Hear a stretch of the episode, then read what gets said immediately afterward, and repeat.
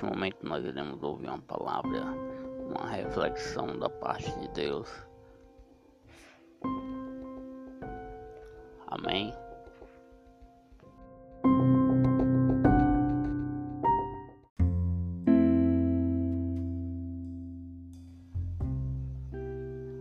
Romanos 8, 28 vai dizer que todas as coisas cooperam para o bem daqueles que amam a Deus e daqueles que são chamados segundo o seu propósito.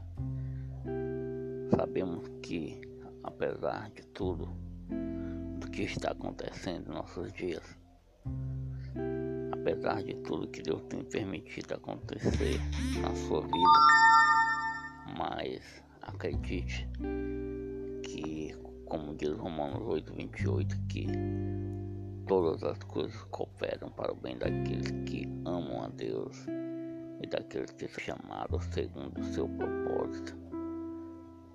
Não sei o que está acontecendo na sua vida, mas acredite que tudo que está acontecendo vai cooperar para o teu bem, para o teu aprendizado, porque a prova na nossa vida na vida do crente, na vida do cristão, ela tem que servir para duas coisas.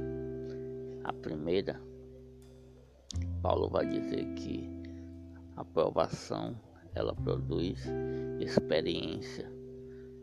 Isso quer dizer que a aprovação do crente, do cristão, tem que produzir nele experiência, né?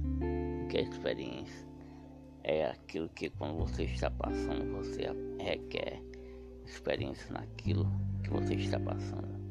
Por exemplo, se você estiver passando por um problema no seu casamento, você vencer, lá na frente você vai poder aconselhar outros casais naquilo que você venceu.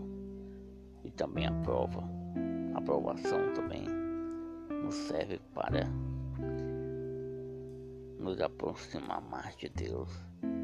Jó, capítulo 42, versículo 5. Jó declara que diz que antes eu apenas te ouvia, mas agora meus olhos te contemplam. Então Jó está dizendo que antes da provação ele apenas ouvia falar de quem era Deus, mas depois da provação ele conhecia Deus face a face. Então a aprovação do crente, além de que ter essa experiência para a sua vida, também tem que aproximar ele de Deus, tem que realmente a gente conhecer ao Senhor. Sei que muitos cristãos não são dessa maneira, né? Faz é se afastar de Deus. Mas temos que ter, aleluia, a confiança, a simplicidade, né?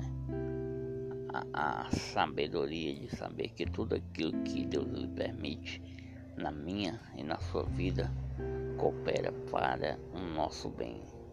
Então a aprovação do crente ela tem que ter essas duas definições. A primeira é que a aprovação tem que produzir em você, em mim, uma coisa chamada experiência, né? experiência da vida. E a segunda coisa que a aprovação tem que trazer para a nossa vida é que nós devemos conhecer mais do Senhor. Amém? Deus te abençoe.